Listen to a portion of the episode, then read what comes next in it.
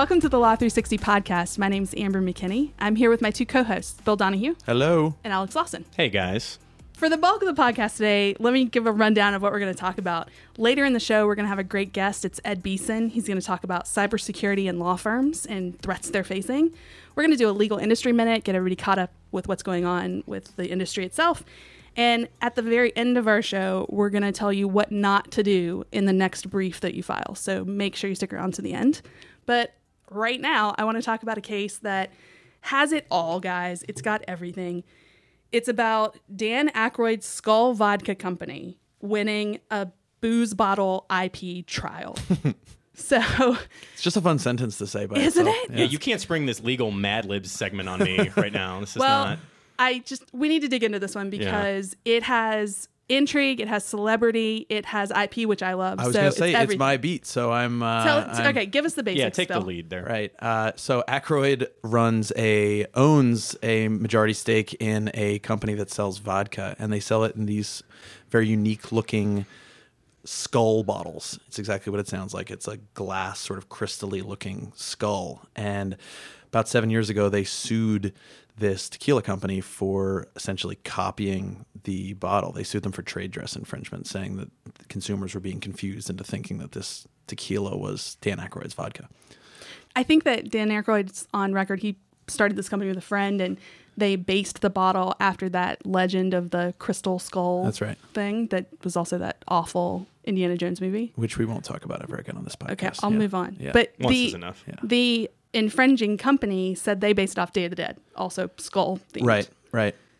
So we know that Aykroyd prevailed, but was there some sort of like, as I understand it, there was some sort of like dramatic turning. Yeah. This is like a, out of like a T V show or something. Yeah, there was a rebuttal, a surprise witness uh, right before closing arguments from Aykroyd's team that was a tattoo artist slash sculptor who testified that the owner of the tequila company had come to him and said, I don't know how to make a bottle. I don't know what I want it to look like. Gave him one of Aykroyd's bottles and said, sculpt me something based on this. Hmm. And the key to that was that earlier in the trial, said owner for the defendant company, for the tequila company, had testified under oath that she had never seen Aykroyd's bottle, that she didn't intend to copy Aykroyd's bottle. That- now, only one of us in the booth has a law degree, and I'm not that person, but that strikes me as something of a death blow. Yeah, I think legally we call that lying. Uh, so, um, but, so not only, uh, not only did, did his testimony uh, say that this, the founder of the tequila company had lied, he said that The, they had come to him out of the blue and found him on Facebook and said that they wanted to talk about the bottle and giving him this air quotes ten thousand dollars royalty. Ow. They show up. They all they want to do is talk about the trial. Mm-hmm. And he says that she admitted to him that she had lied under oath during the trial. So it was just damning evidence. And yeah. a couple days later, the jury returned a verdict in favor of Aykroyd, saying that this tequila company had infringed his trade dress. I feel like this case has it all, and that if you're going to get stuck in a jury pool and put onto a trial, this is the one you want, because yeah. we had that dramatic Matlock-esque turn of events. But also, Dan Aykroyd was in court basically he, every day, right? He testified, yeah. He was up there with a ruler measuring the sizes of the bottle, saying that they were exactly the same. He was saying that a consumer had come to him and told him that they had bought the other one thinking that it was his, and there had been shards of glass in it, and that it was a dangerous product, and he was scared for consumers. So it was just a wacky trial. And that's actually pretty important testimony. I mean, it's coming from Dan Aykroyd, so you're watching him thinking Ghostbusters and Coneheads and S N L. Sure. Celtic but, Pride's Dan Aykroyd. Yeah. yeah right, so, right. But that's actually pretty important testimony, right? Because it's all about the confusion in the marketplace. Right. That's the whole question in a trademark case. So it was uh, it was a big deal, and the Aykroyd actually gave a quote to our reporter who was on the scene saying something to the effect of, I was just thrilled to see my tax dollars at work in this case. So it was uh, it was a fun one. Of course he was thrilled to see that. Yeah. So let's turn to something a little more serious. We have a, an actual, honest-to-goodness landmark case to talk about this week. Alex, tell us about that one. Yeah, you guys stick me with the stuffy ones. The uh, It's so important, though. It's very not important. stuffy. It's very important. Very, very important. Uh, this actually, I, when I read it, it kind of, I feel like it came from the, wait, this wasn't already illegal file, because the uh, the Seventh Circuit Court of Appeals on Tuesday issued a ruling saying that actually it's illegal to discriminate against people in the workplace based on their sexual orientation. That was sort of not clearly laid out mm-hmm. in U S law before, and now it is. And so there's obviously a tremendous amount of ramifications here. Yeah, like, so. like you said, I would was under the impression that that was already illegal. So what was sort of the first circuit court, right? To first say federal, that. This is the first federal appellate court to ever make yeah. such a ruling. So they've broken some new ground there, and it was an en banc ruling. So they actually reversed a decision from just the regular three-judge panel. And even that three-judge panel, it was one of those opinions where they sort of hold their nose and issue the the finding and say, we're kind of constricted by the law here, but it doesn't really seem to pass the smell test. Sort of begging, to us. begging for en banc. It's yeah. that's a classic right. sort of signal and for they'd, that. They'd actually said something that sort of sums up the real world stakes here and how time sort of marched beyond the statute, which was you could go get married on a Saturday and come into work on a Monday and be fired for that marriage. Yeah, yeah. The theme of the of the en banc. There was the, the majority opinion was written by Judge Diane Wood, and she had a couple of supporting her. The theme is sort of just like time has sort of caught up with this law. Like it's t- Judge Wood said, like it's a common sense reality uh, that this is just like the way things work now. And the way she her legal footing was just that. She was able to thread this needle where she sort of directly tethered a person's sexual orientation with their gender. And of course, gender is explicitly covered by the civil rights, by Title seven of the Civil Rights Act. And basically, the line of reasoning here goes, well, if you're discriminating against somebody because of the specific gender of person that they are attracted to or could marry, that is a de facto discrimination against against them based on their gender. If you were a man and you were attracted to a woman, presumably nothing would happen to you at your company. You could marry that woman and proceed up the corporate ladder or whatever the case may be. Your sexuality is inherently part of yeah, part of gender. If, if you're Linked a man gender, right. and you're attracted to men, then if, if you if you face some kind of problem, something has clearly gone awry, like go, gone amiss there. Right. So. Yeah. So what are we expecting next? That now we clearly have a circuit split. Yeah, there's a circuit split. That's it's not going to go up to the. Uh, this case is not going to go up to the Supreme Court because the defendant it's a community. It's a community college in Indiana called Ivy Tech, and they were sued by a professor there named Kimberly Hively. Uh, uh, Ivy uh, Hively, excuse me. Ivy Tech said they're not bringing it up to the Supreme Court. This is just a ruling to see if she could sue, and the the court has now said they that she can, so they have a lot of other work to do. They're not bringing this up to the court, but this but the court's decision is in conflict with basically every court that's ever waded into this.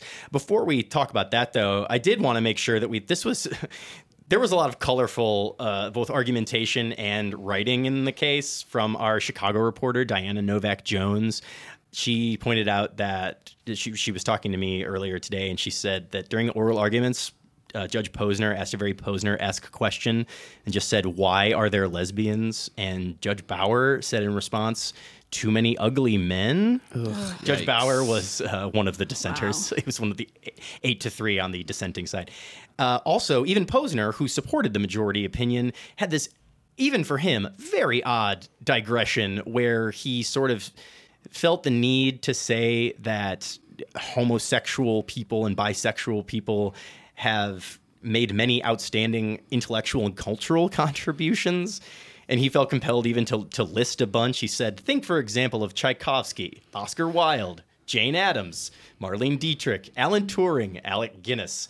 It's this weird little like collective pat oh, on the like, head. Look, these are real people. Like, why do you why do you even have to mention it, right? Anyway, so yeah, the court he, he he made another good point that sort of said we're not beholden to the eighty-eighth Congress that passed this law. Hmm.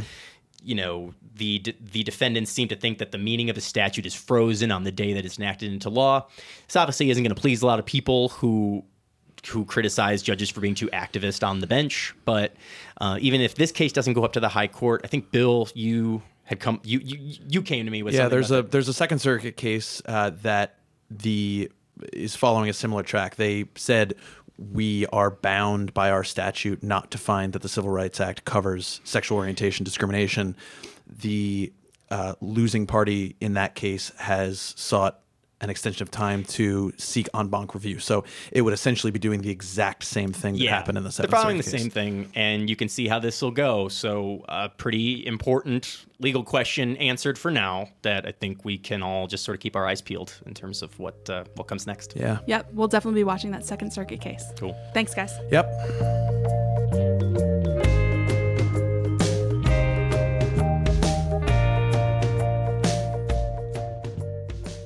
A little later, we're going to be joined by Ed Beeson, one of our legal industry reporters, who's going to take us through his case about big law facing cybersecurity threats. But up first, we're going to have Abraham Musako give us the legal industry minute. Here's what happened in the legal industry this week. According to a recent financial disclosure, attorneys who joined the Trump administration left behind deep-pocketed clients to work in the White House. The biggest earner of this group was deputy counsel to the president and former Jones Day partner, Gregory Katzas, who received three point nine million dollars last year for his work with clients including R J. Reynolds, U P S, and Chevron. A recent analysis by Law three sixty's Abra Co. suggests that firms are taking potential criticism of their links to the new administration in stride. In other news, Kroll and Moring and Herrick Feinstein announced on April third that they are no longer considering a merger. The talks, which had been ongoing for months, would have united Kroll, a five hundred attorney D C-based firm, with Herrick, a nearly ninety-year-old mid-sized Manhattan firm. Despite this most recent move, twenty-eight law firm mergers have been announced through the end of March, according to Altman Weil statistics. Finally, Chadbourne and Parke is preparing to vote on a motion to expel Kerry Campbell, a litigation partner in the firm's Washington, D C office, from its leadership. Campbell sued the firm last August, claiming that women were given less than men in pay and bonuses due to the firm's male-dominated culture and management structure. This has been the week in legal news.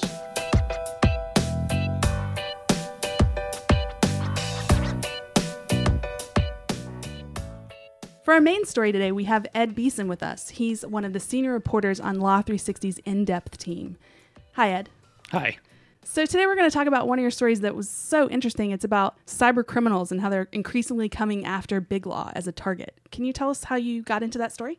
Sure. Uh, well, you know, like I guess with a lot of law firms, my eyes were opened uh, by a hack. Um, uh, back in December um, of last year, the, I guess the federal prosecutors brought charges against three Chinese nationals who were accused of uh, trading on inside information that uh, that they had hacked out of uh, two big law firms.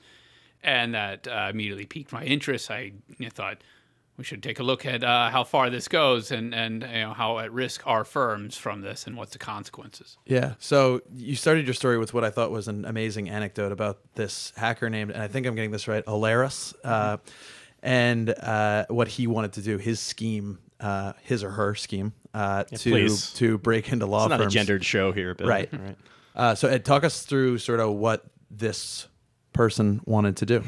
Sure. So this was uh, a scheme that was uncovered by a guy named Vitali Kremez. He's a, a, research, a researcher at a cyber intelligence firm called Flashpoint. And um, it, last year, he was, I guess as a part of his job, trolling the, the deep and dark web, looking for uh, new threats that are out there. And he came across what was essentially a help wanted ad. Uh, this, uh, this actor uh, went by the name of Oleris. was um, essentially looking for hackers to help him break into law firms that, because he knew that they had troves of uh, sensitive client information and that he could trade off of it. So, and, like, what kind of information? What was he going to use it for? It would be M and A deals. Um, he was looking for things like that that were in the works. Uh, there was a, a case a year before in twenty fifteen um, that was broken open about a hack of uh, Business Wire and other sort of P R newswire type hmm. things, where hackers were, were trading on unreleased press releases about uh, M and A deals. And so he wanted to do something similar, and he thought law firms would make for a great target. So what's the, what was the plan to, to get in? So the plan was, uh, like with a lot of these things, they unfold with a, a spear phishing campaign. This is where you have essentially targeted emails that are directed at specific people, and and uh, with the hope that they will be fooled into clicking on something that they shouldn't. And uh, what I guess Oleris and his, the people that he was talking to on this this forum um, thought was they, they wanted to hack the actual high-paid lawyers themselves. And uh, you know, the question was, what sort of bait do we dangle? What do we get them to get them to click uh, with? Yeah, because it can't just be like what you'd send to a layperson, where it's no. you know a page that looks like your Google login, people and they try to trick you. I mean, they must think they're a sophisticated target. Might not fall for the Nigerian prince email, yeah, exactly. right? The money order, yeah. right? Yeah. Okay. So what they go with? So they went with um, essentially a phony awards campaign. Uh, you know, they they kind of knew that. That lawyers like to uh, receive awards for their, their work on uh, as do we. Yeah, sure. um, if I got a Pulitzer spearfishing email, I would click the hell out of it. And I, and right I apologize to our I T uh, person who is running the board right now. So. Yeah, sorry, Ed. Go ahead. No, no. So, uh, yeah, so they, they realized that kind of the way into uh, these law firm systems was through their, their through the egos of lawyers, and so they sent, um, or the plan was at least to send.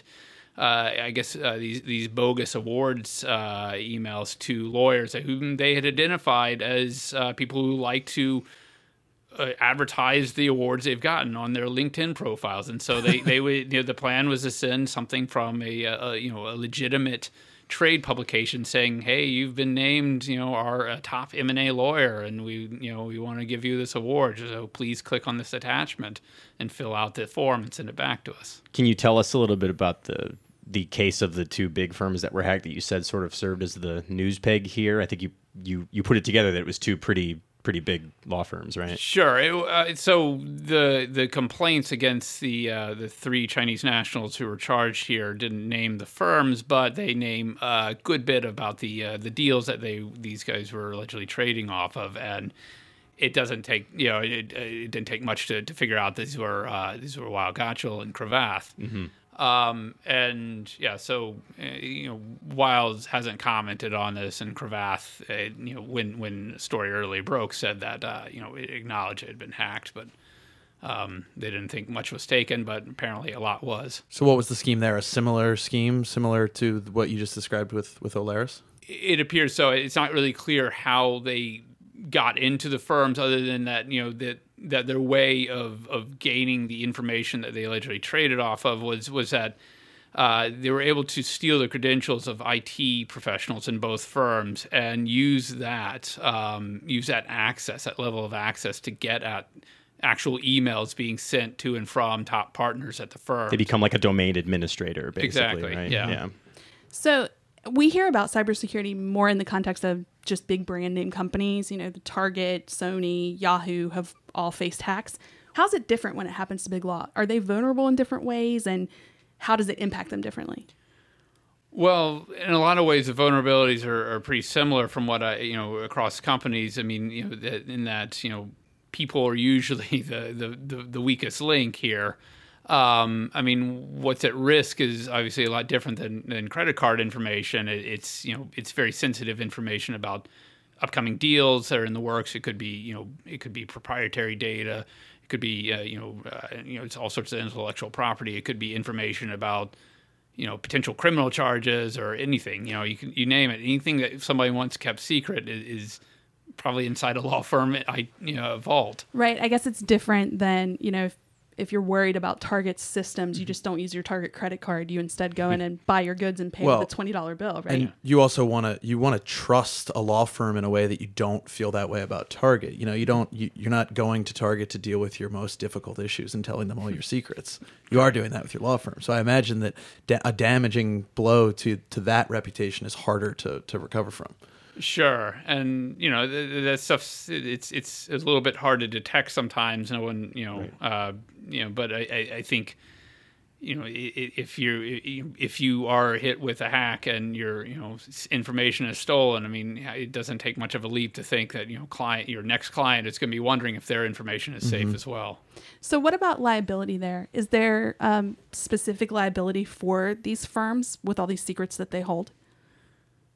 Some of this is still in development, but I think we've seen some, you know, at least one example of, of how a firm could be held, you know, or at least attempted to be held liable for their cybersecurity. In that, you know, last late last year there was a, a lawsuit against a Chicago firm called Johnson and Bell that was unsealed, alleging that um, that they hadn't kept their systems up to date, and and you know they had uh, mass you know security failings at uh, their internet-facing systems that could be hacked. But this is like a preemptive lawsuit, right? This is there, there's not even been an incident here. This is just some. This is just a suit that says you don't have enough in place to prevent an attack, right?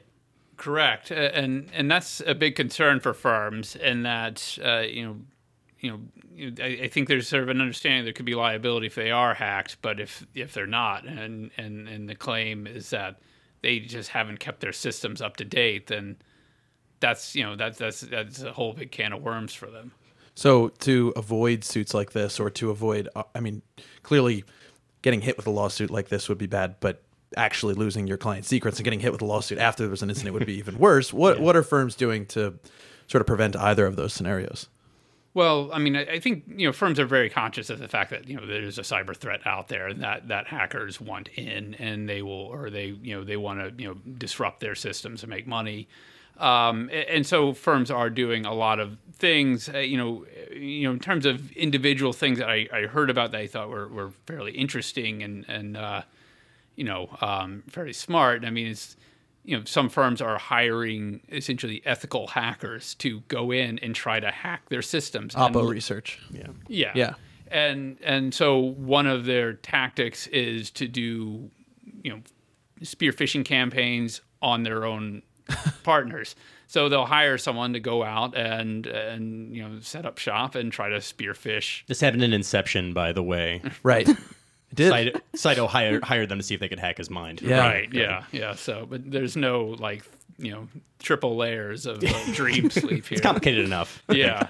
Yeah. And so, I mean, and and I think these these these efforts really show where your weaknesses are. If you're a law firm, um, you know, a lot of firms didn't want to say you know how often people clicked, but I did have you know one fellow tell me that. That uh, you know, if you know, if we get a thirty percent clicking rate down to a ten percent clicking rate, that's a victory for us. So. Right.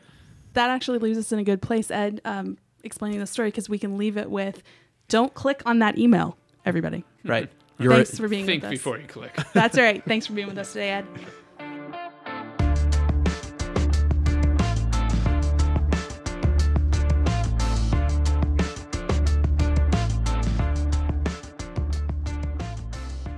For our Under the Radar story today, guys, I want to talk about what happened to Sussman Godfrey this week in a trademark suit.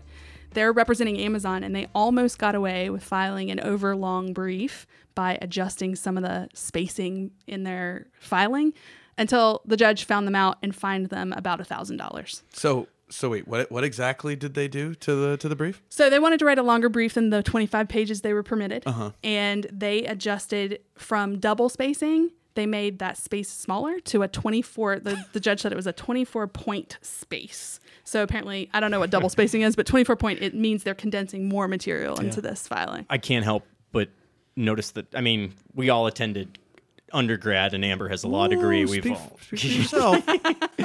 We've all been in. I, we've all been in positions where we can monkey with our margins and spacing, but usually we it's have to way, right? we have to make it longer. Here, these these overachievers at Sussman were like, I have so much good content to give to the judge, uh, and I just got to make it fit. I think that is sort of the feeling that the attorney must have had, because this did not make the judge happy. The judge said things like, this is a flouting of the court's individual rules. It was a deliberate choice to try to get more of an argument for Amazon. And the judge went so far as to say that it would only give them some slight advantage. Yeah. So it just doesn't seem right, worth it would be, firing it would, the judge for this. It would be interesting to see how much extra brief they got out of this. You know, did they get... How much could you possibly get? Four or five lines? Yeah. If it, by by having that little... But I think throughout a twenty-five page brief, you probably get more than you would think. Yeah. But the real question is, do you actually need those extra pages right. to make your point right. when you're filing this memorandum? Because as we know... You know, I can say I did go to law school. I know how lawyers write, and we read things from lawyers all the time. They yeah. tend to write in a way that's much longer than what we do as journalists. Long-winded lawyers? No. no Shocking, right? Yeah. But... It's not to their advantage. No. They they often need to get to the point a lot quicker, the way that we're trained to as journalists. That comes up at every single judicial conference I've ever been to. Somebody always asks, like, Judge, what uh, what kind of uh, tips do you have for the bar? And it's like, guys, less is more. Let's be a little more yeah. to the point with our briefs. And uh, just because I give you twenty-five pages doesn't mean you have to use them all. And the judge was particularly irked by this behavior. He, Sounds like it. He had previously ordered Sussman Godfrey, representing Amazon, to file a new shorter brief that complied with the rules. Mm-hmm. And then Amazon said that the cost of filing the new memorandum was about one thousand dollars, a little more than that. And the judge was so annoyed, he said, well, great, that's what the fine will be. Yeah. So. Yeah. Uh, do we have any indication as to whether the Sussman Godfrey attorney was uh, popping Adderall before he did this? Because that's usually what I was doing before I started getting fully into the paper writing. Reaching uh, to yeah. the mon- like reaching to the monkeying with the margins phase of my writing. I, I can't imagine that this person was completely clear-headed when they... Trademark law rules? Dates back to ancient Samaria. Not that I... So these things called trademarks, guys. Uh, they're complicated. Uh, yeah. No, I'm sure he was... I mean, I don't want to impugn the reputations of the well, fine the, attorneys at Sussman Godfrey. The interesting thing would be to know whether or not this came from the partner running yeah. the team or um, whether it was an associate who then got in trouble for it. It's sure. A lot of interesting internal dynamics that I'm sure we'll never hear about, but um, interesting stuff. We'll yeah. put Strickler on the case. He'll figure yeah, it out. Sure. Yeah. yeah, we don't have the ultimate answers to that, but it is the takeaway from this podcast, which is follow the rules the judge tells you because they get so mad when you don't. Yeah. It's not worth it. Right. Thanks, guys, for being with us today. That'll conclude our podcast. Join us next week when I'll again have my co-host, Bill Donahue. See you later, guys. And Alex Lawson. Later. I also want to give a special thanks to Ed Beeson, who was our guest today, and to Abraham Musako, who gave us our Legal Industry Minute, and also to our two editors and producers, Stephen Trader and Kelly Mercano. Thanks a lot for being with us.